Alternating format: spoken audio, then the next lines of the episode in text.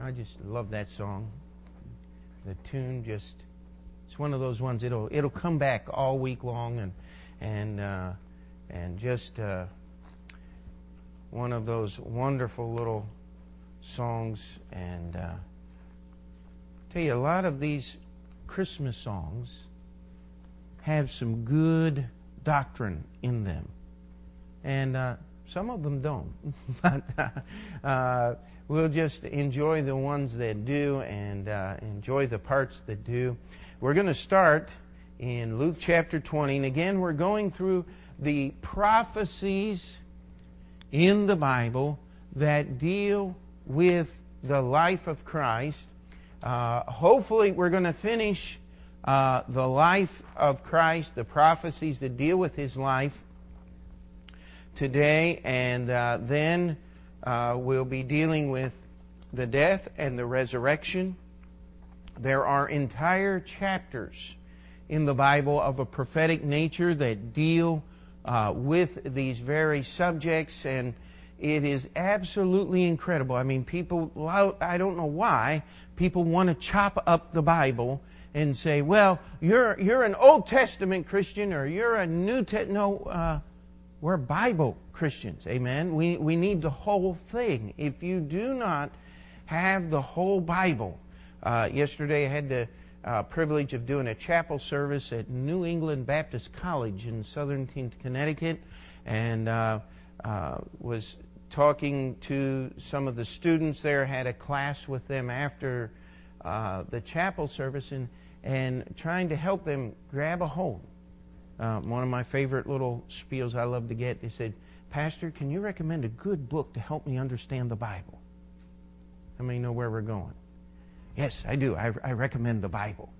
Uh, but, Pastor, uh, we, we, you know, I, I, know we have the Bible, but you have a good uh, commentary. You know, commentaries help you understand more about the Bible. Yes, you study the Bible; it's its own best commentary. But, but Pastor, what about the family and relationships? Yeah, uh, the best book I can recommend uh, is the Bible. And um, but what do you do with all those books on your shelf? Um, well, they give my daughter something to do when she dusts the office. Amen. Uh, no, we use them occasionally. But where you got to be is you got to be in this book called the Bible. And um, we're going to just go through. We went through the prophecies about how, you know, the, the, most, the thing that was most important to Jesus was honoring the Word of God if you got one of those newfangled Bibles, they went through and they said, Whosoever is angry with his brother is in danger of the judgment. Uh, did Jesus get angry? Well, you bet he did. He got angry when they desecrated the Word of God and the temple. He got very angry. The, the Bible says, He that is angry with his brother without a cause is in danger of the judgment. Now, why would the translators want to leave that without a cause out? I don't understand that. I, am not a scholar, but I'm scholarly. I'm, i understand enough uh, that there are times when it is right to be upset. And when someone trashes this book called the Bible, which is what the Pharisees and the scribes were doing through their many traditions and their different things that were going on. Had a right to be upset. In fact, where we're going to start tonight, Jesus again was uh, uh, not, uh, not, in, uh, shall we say, the most pleasant of mood. He was, he was uh, giving a warning of the most stern uh, verse 17 of Luke chapter 20 is in, in there, and we're going to go ahead and, and get verse 18 as well. And he beheld them and said, What is this then that is written? The stone which the builders rejected, the same is become the head of the corner. Whosoever shall fall upon this stone shall be broken, but on whomsoever it shall fall, it will grind him to powder. Now, uh, you'll find that printed in Dale Carnegie's book on how to win friends and influence people, right? Uh, Jesus was being incredibly blunt and straight in the face with the Pharisees. He just told them a story. He was quoting the verses that are here uh, in, in your outline Psalm uh, 118 and verse 22 the stone which the builders refused has become the headstone of the corner.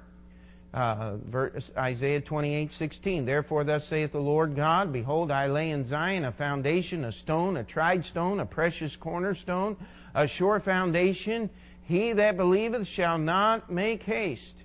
Zechariah chapter 3, verse 9 For behold, the stone that I have laid before Joshua upon one stone shall be seven eyes. Behold, I will engrave the graving thereof, saith the Lord of hosts. I will remove the iniquity of the land in one day. Now, we read these verses and we say, boy, uh, you're just picking verses all out, but they're talking about the stone, the cornerstone. Now, you have to understand a little bit, and, and I want to move but I, uh, quickly, but I also want us to get this thing when we build a building today, we print up a set of blueprints. And they cover everything about the building how thick the foundations are going to be, how deep they're going to be into the earth, what they're going to be settled on, uh, the materials that they're made of. I found the original contract agreement when, they, when the synagogue built this building in 1935. It was left here uh, it was like 35 or 40 pages typed on onion skin uh, with every bit of information on how to build this building. The, the amount of concrete that went into the mix that built versus the amount of sand and uh, uh gravel aggregates, what they call it. Uh, every detail was lined out, and what wasn't lined out was said, the builder will supply fixtures, da da da da da, according to our agreement. And so whatever wasn't specifically drawn out was uh, was going to be brought back and argued and fussed about until they got it all right. And I mean, uh, this building is an incredible building for 1935. They just did a really good job. But that's not where we're going tonight. But I promise you this: if we got out a uh, a laser. Uh, uh, what do they call that? The surveyor's tools and and shot a line. You're going to find that the walls in this building are crooked. There is not one straight wall in this building. You know why? Because people put it together. Now, the variance, don't get worried, okay? It's not big enough to, to worry about the structure of the building. It wouldn't stand up if it were. But in those days, in the days of Jesus, they did not have blueprint machines. They didn't have laser levels. They didn't have tape measures. They didn't have all the things that we do today. The way they built the building was the cornerstone was placed. And every measurement from the moment that the cornerstone was put down until the last brick was laid, or stone was put in place, or beam was put in for the structure of the building, every measurement was taken from the cornerstone. You imagine how tedious that would be? That's why we don't build that way today. Uh, but we uh, believe it or not, there is less variance in the foundation and the building of the Great Pyramid at Giza than there is at the Empire State Building over here in Midtown. You see, they had something there. And Jesus was taking this picture. Actually, God did in His Word through David and, the, and Isaiah and Zechariah, and was saying, Listen, I'm going to lay a chief cornerstone. He said, but the builders are going to reject that cornerstone. They don't want that one.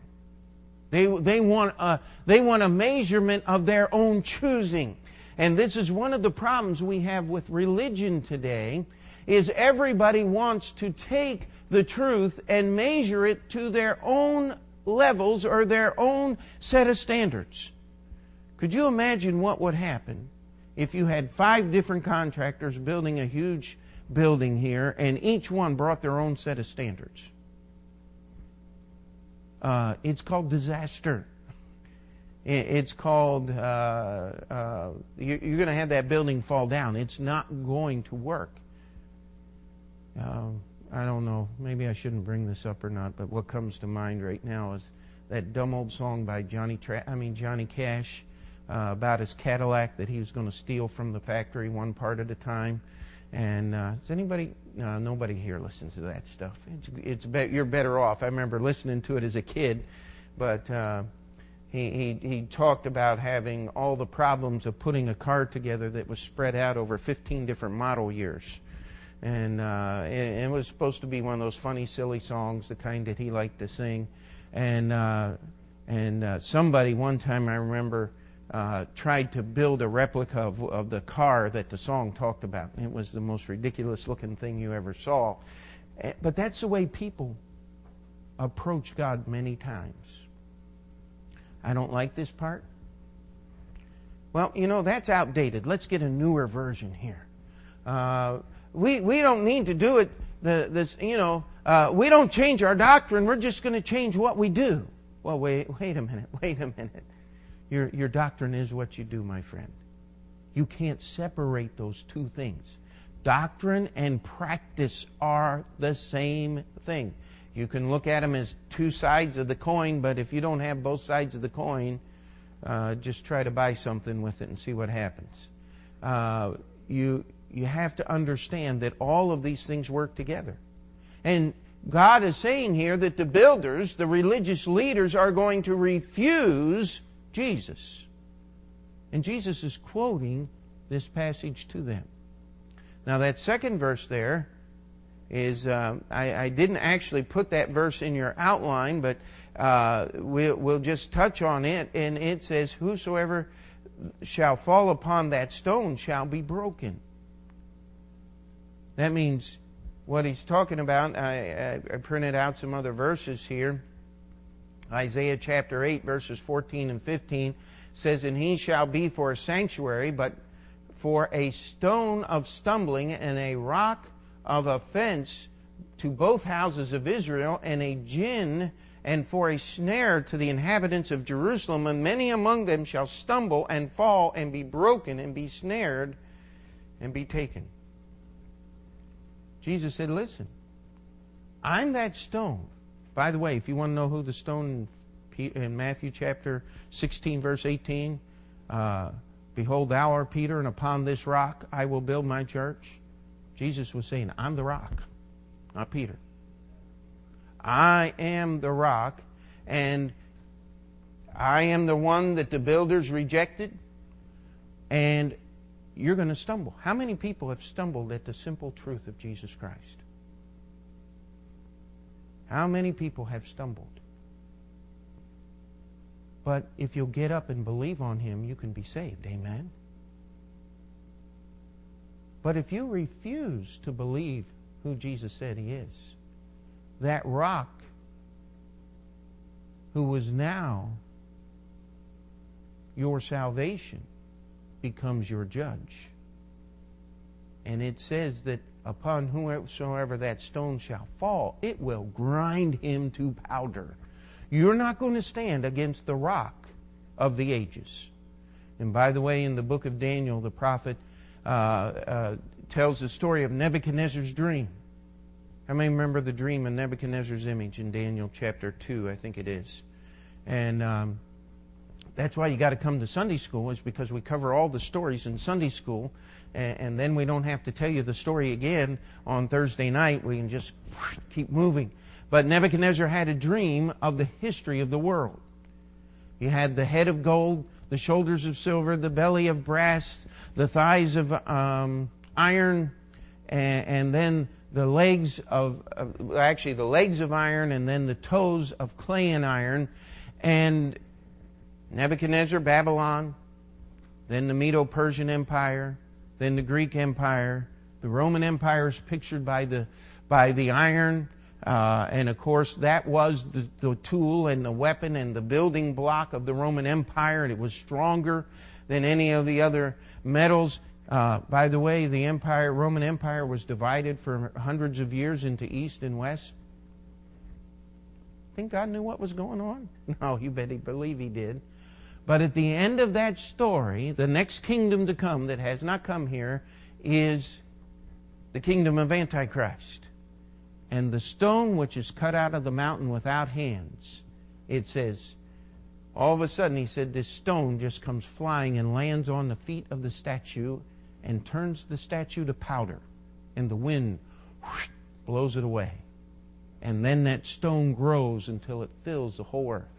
Now, could you imagine being Nebuchadnezzar and dreaming this dream of this beautiful statue, and then the stone comes and crushes it, and the wind blows the dust away, and then this rock grows? I mean, he woke up and uh, he was having nightmares. And Daniel said, Here's the meaning of your dream the history of the world, the, king, the great kingdoms of the world. But the greatest kingdom is the rock made without hands, who is going to crush the power of the kingdoms of this world and fill the world with his own kingdom. And Jesus was explaining to the scribes and Pharisees his power, his position, and who he was. He was warning them you guys are going to be turned to powder. If you'll stumble, if you'll fall, hey, listen, you have a chance to get up and believe on me, but if you don't, there is no hope for you guys. Now, some of the Pharisees did believe on the Lord Jesus Christ, but many of them refused because they were holding too tightly to their tradition and their religion. These things were prophesied over a thousand years before Jesus was born. I like the next one. That is, some people would believe on Jesus. Amen. Isn't that isn't that a wonderful truth? Uh, John six forty five. It is written in the prophets, and they shall be all taught of God. Every man therefore that hath heard and hath learned of the Father cometh unto me. Now there are many prophecies right here, and uh, and I'll, I'll tell you on the outset the the total fulfillment of these prophecies will not be until Jesus' kingdom is established here on earth with Him at the head of it. But there is a, uh, shall we say, a secondary fulfillment or application of this prophecy in every individual that is willing to trust in the Lord Jesus Christ. God has a part in that. It says, And many people, Isaiah 2 3, and many people shall go and say, Come ye, and let us go up to the mountain of the Lord, to the house of God of Jacob, and he will teach us of his ways, and we will walk in his path. For out of Zion shall go forth the law and the word of the Lord from Jerusalem. And uh, I, I, always wonder at uh, the Lord's working in the history of our church and putting us in an old synagogue. You know, we're not afraid of the symbolism and the pictures because Jesus was a Jew. He was a Jewish man. He lived according to the Jewish laws. He died as God's great sacrifice, perfectly pictured in every tradition of the Old Testament. Without all of those Jewish laws and traditions, we would not understand anything about the character and the work of the Lord Jesus Christ. You have to have both. You can't just pull the New Testament out. Oh, I got a, a letter today. Um, uh, unbelievable. Um, it was from uh, the divine prophet Bud.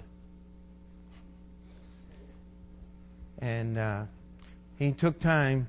He, he didn't send you one, Brother Gary, but uh, he, he sent one to Brother Jose, and uh, he sent one to me, and, and I'm sure to many of these preachers. And, and, um, and he was called to be a prophet in 1983. Uh, but since he didn't know how to read and write, God sent him to prison for eight years so he can learn to read and write. Uh, but he didn't talk about how righteous. I, I don't think it was he was sent to prison for righteousness' sake. He didn't put that in the letter. I have a feeling that uh, Prophet Bud there was uh, involved in some things he shouldn't have been and probably deserved to be in prison for about eight years. But uh, and, and, he was writing this and, and telling us that you know as a divine prophet he is higher than any human being, second only to God, and uh, and this is his message uh, that. Uh, uh, and, he kept referring to God as Allah the whole way through, but he wasn't Muslim. And um, uh, you know what you do with stuff like that? Uh, we call it file 13 or the garbage can. Uh, sometimes you ought to shred it so nobody else picks it up and reads it. Uh, I mean, you just have all kinds of screwballs out there who will believe anything about themselves. And actually, he, he invited me to. Anyone reading this, what I want you to do is call me and, and tell me what you think of what you've read in my letters. And I said, you know, he's got to be just some lonely old guy living in San Francisco that has, or San Diego has nothing better to do than to write this stuff down and try to get people to call him. So I'm, I'm not going to call Prophet Bud. Uh, there are people out there who will believe anything, my friend. And if you have any questions, uh, I'll show you Prophet Bud's papers, okay? I mean, there are, uh, there are people who will believe anything. But God's Word is what we can trust. You cannot be saved without the words of this book. Now, let's not get too excited. There are actually some people out there that say if you don't show somebody how to get saved out of a King James Bible, they're not saved. Uh, come on, give me a break. Uh, I believe in the King James Bible for English speaking people. But if you don't speak English, uh, you need to get a Bible in your language. Amen. Now, some languages have good Bibles. Uh, some languages don't. And I'll, I'll be honest with you. You can sit and argue your whole life about translations and about words and about different things. Where I get upset is where they start taking words out of the text and changing the meaning of the passage. That's pretty plain. That's why I only use this Bible in English, because I can show you places in the other versions where they take words out and change the entire meaning of the passage. And for some reason, the, the meaning of the changes always attack the deity of Christ, his virgin birth, the miracles, the blood atonement. I mean, there's a lot of verses in the Bible that don't talk about those things, and they never touch those verses. They only want to touch the ones. There are three that bear record in heaven the Father, the Word, and the Holy Ghost, and these three are one. That is the most destroyed verse in all of these translations. Why would you attack that verse? Unless you have something against the deity of God and Jesus Christ. That's, that's what the issue is. The verses here say, Isaiah 54 says, And all thy children shall be taught of the Lord, and great shall be the peace of thy children.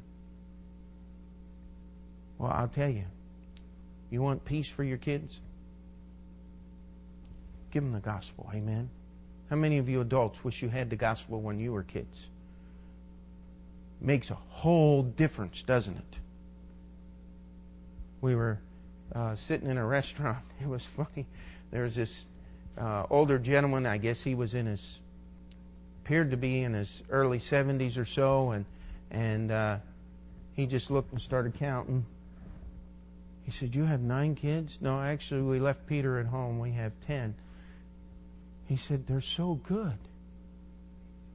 I wanted to tell him, Well, you don't see them all the time, but I didn't. And uh, he said, I can't wait to go home and tell my wife about this.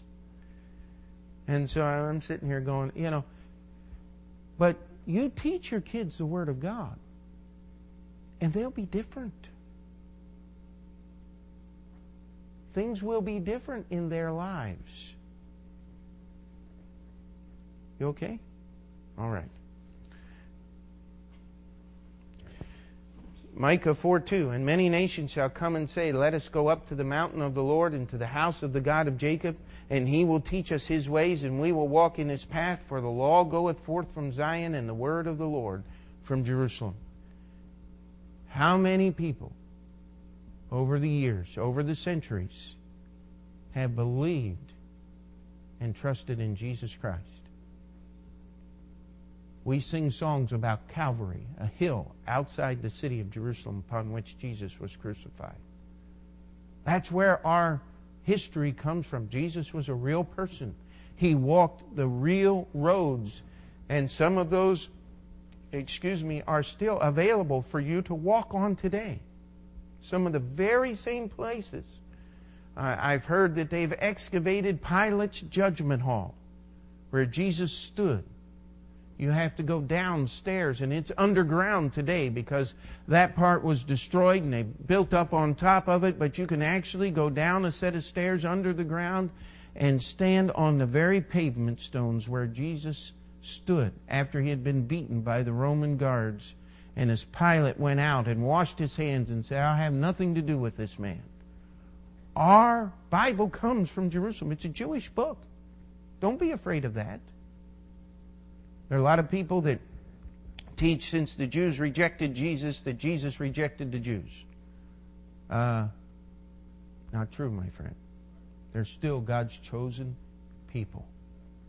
We are the wild olive branch, Romans chapters 9 through 11, that is grafted into the good tree. Now, we, we better be gracious and, and praise the Lord that He's allowed us as Gentiles to partake of the gospel. And uh, that was prophesied. The next one, Jesus would be hated. Uh, in uh, verse John chapter 15, verse 25, but this cometh to pass that the word might be fulfilled that is written in their law, they hated me without a cause. And we go down through the verse. We don't need to spend a lot of time ex- expanding this one. If I have rewarded evil unto him that was at peace with me, yea, I have oft uh, delivered him that without cause is my enemy. Does that not describe the work of Christ? Paul would put it this way For a good man, pre-adventure, some would die. Now, I'm not quoting it right. Romans chapter 8. Let's turn there real quick here.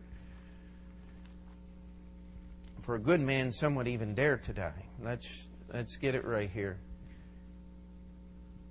Romans chapter 5 verse 7 and 8. I'll get it right. For scarcely for a righteous man will one die, yet peradventure for a good man some would even dare to die. But God commendeth his love toward us, in that while we were yet sinners, Christ died for us. Uh, you don't need to read very far into the gospel record before you can see the hatred by the religious leaders of Jesus' day toward Jesus and we can go through and we can talk about why did they hate him so? It was because if he was right, they were wrong. You say, well, why couldn't they just allow him to be different? Hey, look at it today. We have so much hatred in this world. Why?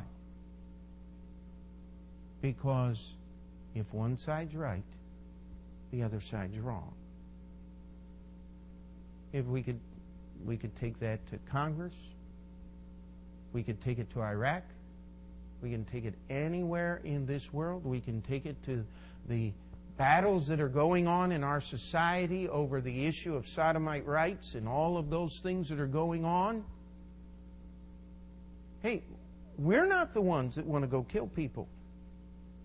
We want them to be saved. We want them to believe the gospel. But they would rather die than believe the gospel. And so they accuse us of murder. And that's not it at all. We as Christians, we're not allowed to hate anybody except the devil and sin. Amen? And we don't. But we do stand by this book called the Bible and have the responsibility to say, You're wrong. And you see, people can't live with that.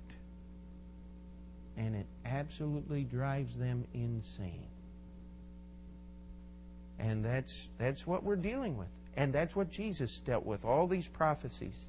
Let not them that are mine enemies wrongly rejoice over me, neither let them wink the eye that hate me without a cause. They, they that hate me without a cause are more than the hairs of mine head. They, would they that would destroy me, being my enemies wrongfully, are mighty. Then I restored that which I took not away. Is that not what Jesus did? He gave us what we didn't have. He offers a salvation to every person who ever lived if they'll only believe on Him. Jesus would teach in parables, is the next prophecy. Matthew 13:35 that it might be fulfilled which was spoken by the prophet saying I will open my mouth in parables I will utter things which have been kept secret from the foundation of the world Psalm 78 I will open my mouth in a parable I will utter dark sayings of old Psalm 49:4 I incline mine ear to a parable I will open my dark saying upon the harp Isaiah 42 9 Behold, the former things are come to pass, and the new things do I declare before they spring forth. I will tell you of them. Surely the Lord God will do nothing, but he revealeth his secret unto his servants and the prophets. You know, the world looks at this book called the Bible, and they just say, That's such a confusing book of contradictions. Some of you used to believe that before you got saved. Amen. Then you start opening it up and, wow, that thing makes so much sense. It explains everything. Uh, the difference is a relationship with God. We spent uh, several months going through the parables of Jesus Christ. And I just want to mention this very quickly before we move on. The most wonderful thing about the parables is they brought understanding to those who wanted it and absolute confusion and tied their brains up in knots who didn't want to understand the things of truth. It was a double edged sword. It got both accomplished with one message. I love it. And that's the way Jesus taught. Now we're going to move into another section here, and we'll be able to move a little quickly here, more quickly. These are specific events. The first eight prophecies that we dealt with are basic generalities about the life of Jesus Christ. I mean, everywhere you go, you see Jesus teaching in parables. Everywhere you go, Jesus was hated. Everywhere you went, there were some who believed on him and would follow him. Uh, these are the prophecies that were laid out. Now, these are time or event specific prophecies. God prophesied in the Old Testament that before Jesus came, he was going to send a prophet in the spirit and the power of Elijah. That was John the Baptist. I like that name. Amen. And uh, he was a he was not John the Baptizer, though that's what he did. His title is simply John the Baptist, and uh, we we look here in in several different passages. He he talks uh, here, and you can read those. We need to move a little quickly here, and the prophecies are there, and these prophecies were fulfilled. John the Baptist lived 30 years, most of that in the wilderness, to fulfill a six month ministry. That was the length of his ministry from beginning to end. He began to preach the kingdom of God is at hand. He baptized people who inward, inwardly were preparing their hearts for the coming of the Messiah. The only difference between the baptism of John the Baptist and what we do here at Open Door Bible Baptist Church is the focus. When John was alive and baptized the disciples of Jesus Christ, they were looking for the coming Messiah. They were looking ahead. They did not understand the crucifixion and the resurrection and all of these things. They would because they had already believed in their heart and said, I'm turning from my works to believe in the Messiah. And it's as soon as John pointed him out, where did his disciples go? John, been nice knowing you. And they followed Jesus. Andrew, James, John were all disciples. of John the Baptist. And in fact, there's evidence that every one of Jesus' disciples, though it isn't spelled out exactly and clearly, uh, the understanding is there that every one of those disciples had already been baptized by John when they found Jesus. Because Jesus didn't go around baptizing. In fact, we don't see that happening again until after Pentecost as people joined the church, and then the focus was back to the cross and the empty tomb. That's why we don't have crucifix here at our church. Is because Jesus was on the cross once and he'll never go back. It's empty because it is finished. Amen. The tomb is empty because he only needed it for 72 hours. It is done. It is finished. And that's what the focus is. Palm Sunday. John chapter 12. I love this verse. These things understood not his disciples at the first, but when Jesus was glorified, then they remembered that these things were written of him and that they had done these things unto him. Do you, do you get the import of what John is writing here? He said, We really didn't even understand at the time these things were happening what was going on. But we were fulfilling prophecy. We were doing just what the Bible said. And Zechariah 9 9 says, Rejoice greatly, O daughter of Zion. Shout, O daughter of Jerusalem. Behold, thy king cometh unto thee. He is just and having salvation, lowly, riding upon an ass, and upon the colt, the foal of an ass. And you read the account of the of Jesus' triumphal entry, we call it, into Jerusalem. I don't know why they call it that. Uh, they try to make out of this thing many things that it isn't. Daniel puts it the best of any he gave the timing of the um, of the uh, of Jesus riding that donkey through the eastern gate of Jerusalem.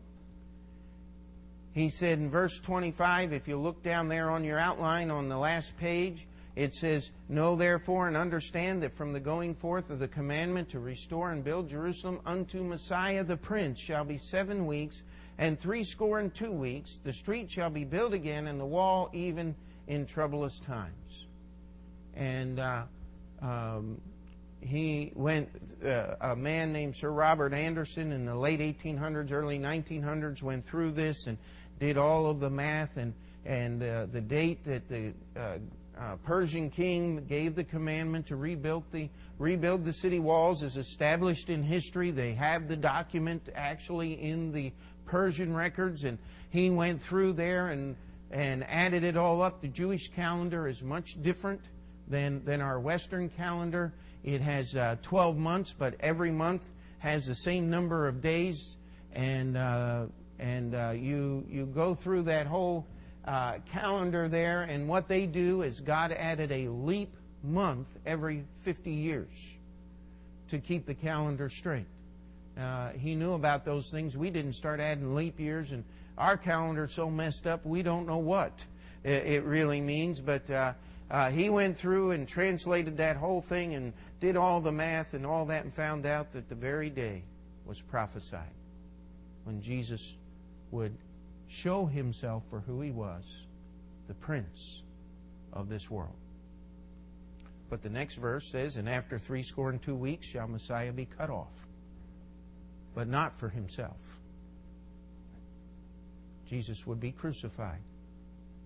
It doesn't give us the exact time period, but it would be uh, about, uh, what, four days after the triumphal entry. Jesus would be cut off, crucified. His betrayal was prophesied. Matthew 26, 24, the Son of Man goeth as it is written unto him, but woe unto him unto that man by whom the Son of Man is betrayed. It had been good for that man if he had not been born. Zechariah says, And they said unto them, If ye think good, give me my price, and if not, forbear. So they weighed for my price thirty pieces of silver. And the Lord said unto me, Cast it unto the potter, a goodly price, that I was praised of them, that and I took the thirty pieces of silver and cast them to the potter in the house of the Lord. Now, this prophecy was Jesus was betrayed by Judas Iscariot. What was the price? 30 pieces of silver. When Judas cast those 30 pieces of silver, threw them back at the Pharisees in the temple compound, what did they do? Oh, we can't put this back in the treasury because it's the price of blood. How foolish these men were. But they were keeping to their traditions, even in the betrayal of Jesus Christ. And they went out and they bought the potter's field. That's where the potter, when he, uh, when something was broken, a clay vessel, you can't repair it. You can't weld it back together after it's been in the kiln. And they would just throw all the rotten clay and all the hard lumps into this little field in the out of t- outside of town. It was a junkyard in, in our modern understanding. And they would take uh, that potter's field, and what did they do? They buried dead people in it that didn't have enough money to uh, to afford a regular funeral. That's what happened. It was all prophesied. You can't plan that stuff. Who's going to volunteer to be the betrayer? Anybody with a right mind? Of course not.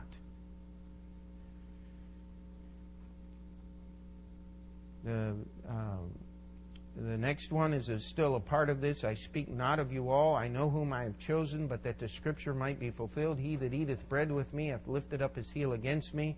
David wrote, Yea, mine own familiar friend, in whom I am trusted, which I did eat of my bread, hath lifted up his heel against me. I mean, David, people have spent a lot of time trying to figure out who David was talking about. Maybe he was talking about Absalom. Maybe he was talking about Ahithophel. Maybe he was talking about all these different. I, I just believe that David was talking about Judas Iscariot. I believe that God, through the Holy Spirit, put that prophecy in there so we could see it and understand that God had this whole thing planned out long before it happened. The disciples would forsake Jesus. Then saith Jesus unto them, All ye shall be offended because of me this night, for it is written, I will smite the shepherd, and the sheep of the flock shall be scattered abroad. And if you'll read on in Matthew, they said, No, we're willing to die for you, Jesus. And yet, Peter followed afar off and denied the Lord three times. It was only John who followed Jesus all the way. The rest of them were hiding. And, and Zechariah 13 says, Awake, O sword, against my shepherd, against the man that is my fellow, saith the Lord of hosts. Smite the shepherd, and the sheep shall be scattered, and I will turn my hand upon the little ones. His trial and mocking were prophesied. And we'll cover more in Psalm 22 when we get to the crucifixion, but we just want to go through these first verse here and, uh, Mark chapter 9, it says, And he answered and told them, Elias or Elijah, talking about John the Baptist, verily cometh first and restoreth all things, and how it is written of the Son of Man, that he must suffer many things and be set at naught. You say, well, where was that? I, have heard many uh, rabbis over the years saying there's no passage in the Scripture that says Messiah had to suffer.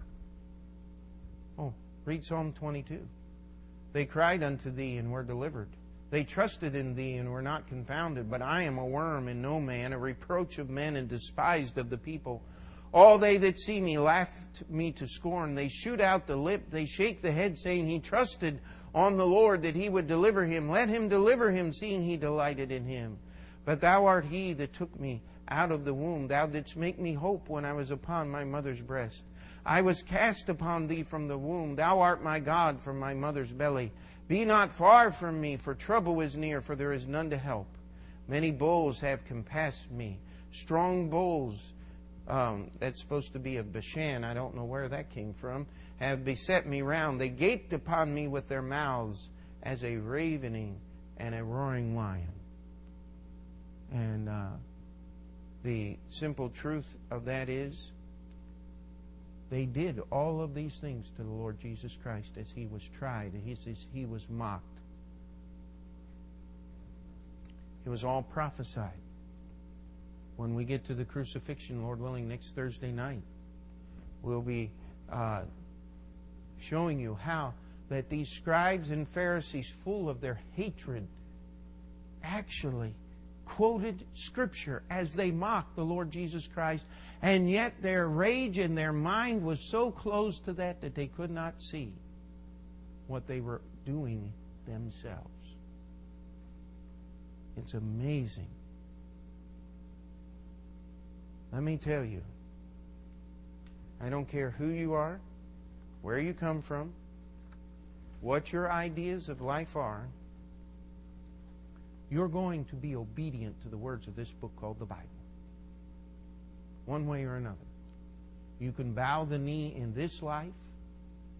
You can surrender yourself to the God of this book, to Jesus Christ, His Son, and worship Him His way in this life, or you will bow the knee in the next life just before you're separated from God forever. You will keep the words of this book called the Bible. You don't have a choice. And I don't know about you, but that gives me a little hope as I look around and see all the rotten things happening in our society and things people are doing.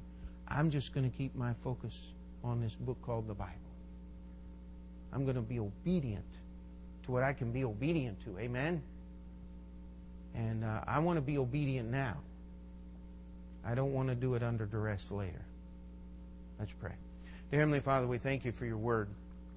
We thank you for the great prophecies that are in your word. And Lord, we ask that we would continue looking at these and studying these things and review because we've just literally scratched the surface as we've gone over the life of Christ in just two Thursday nights.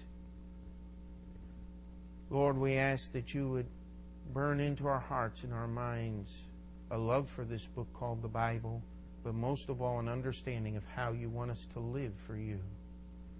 Lord, we pray that if there be anyone in our midst here that has not trusted you as their Savior, that does not have that relationship with you, that they would surrender themselves tonight. The Bible says, Believe on the Lord Jesus Christ, and thou shalt be saved. The publican prayed, God be merciful to me, a sinner. And yet you said he went to his home justified rather than the righteous man who has spent all his time trying to tell you all the good things he did. Lord, we pray that for those who are Christians here tonight, that they would just simply want to live according to your word. That we would fulfill the good prophecies. That we would believe on that cornerstone not stumble at it. That we would be those that are drawn to Jesus Christ and believe on Him rather than those who are offended at Him. And Lord, that we would thank you for the great sacrifice that you have given for us so that we could go free. We ask you to work during this time of invitation. It's in Jesus' name we pray. Before we finish that prayer, we'll just keep our heads bowed for a moment and if you need to come and pray, if you'd like to spend a little bit of time in an old fashioned altar, we, we want to give you that opportunity. And uh, we'll just have Joya come and play a song for us on the piano. But if you want to step out and spend a little time in prayer, uh, just do that right now. The time is, is uh, we won't be long tonight, but we want to give you that opportunity.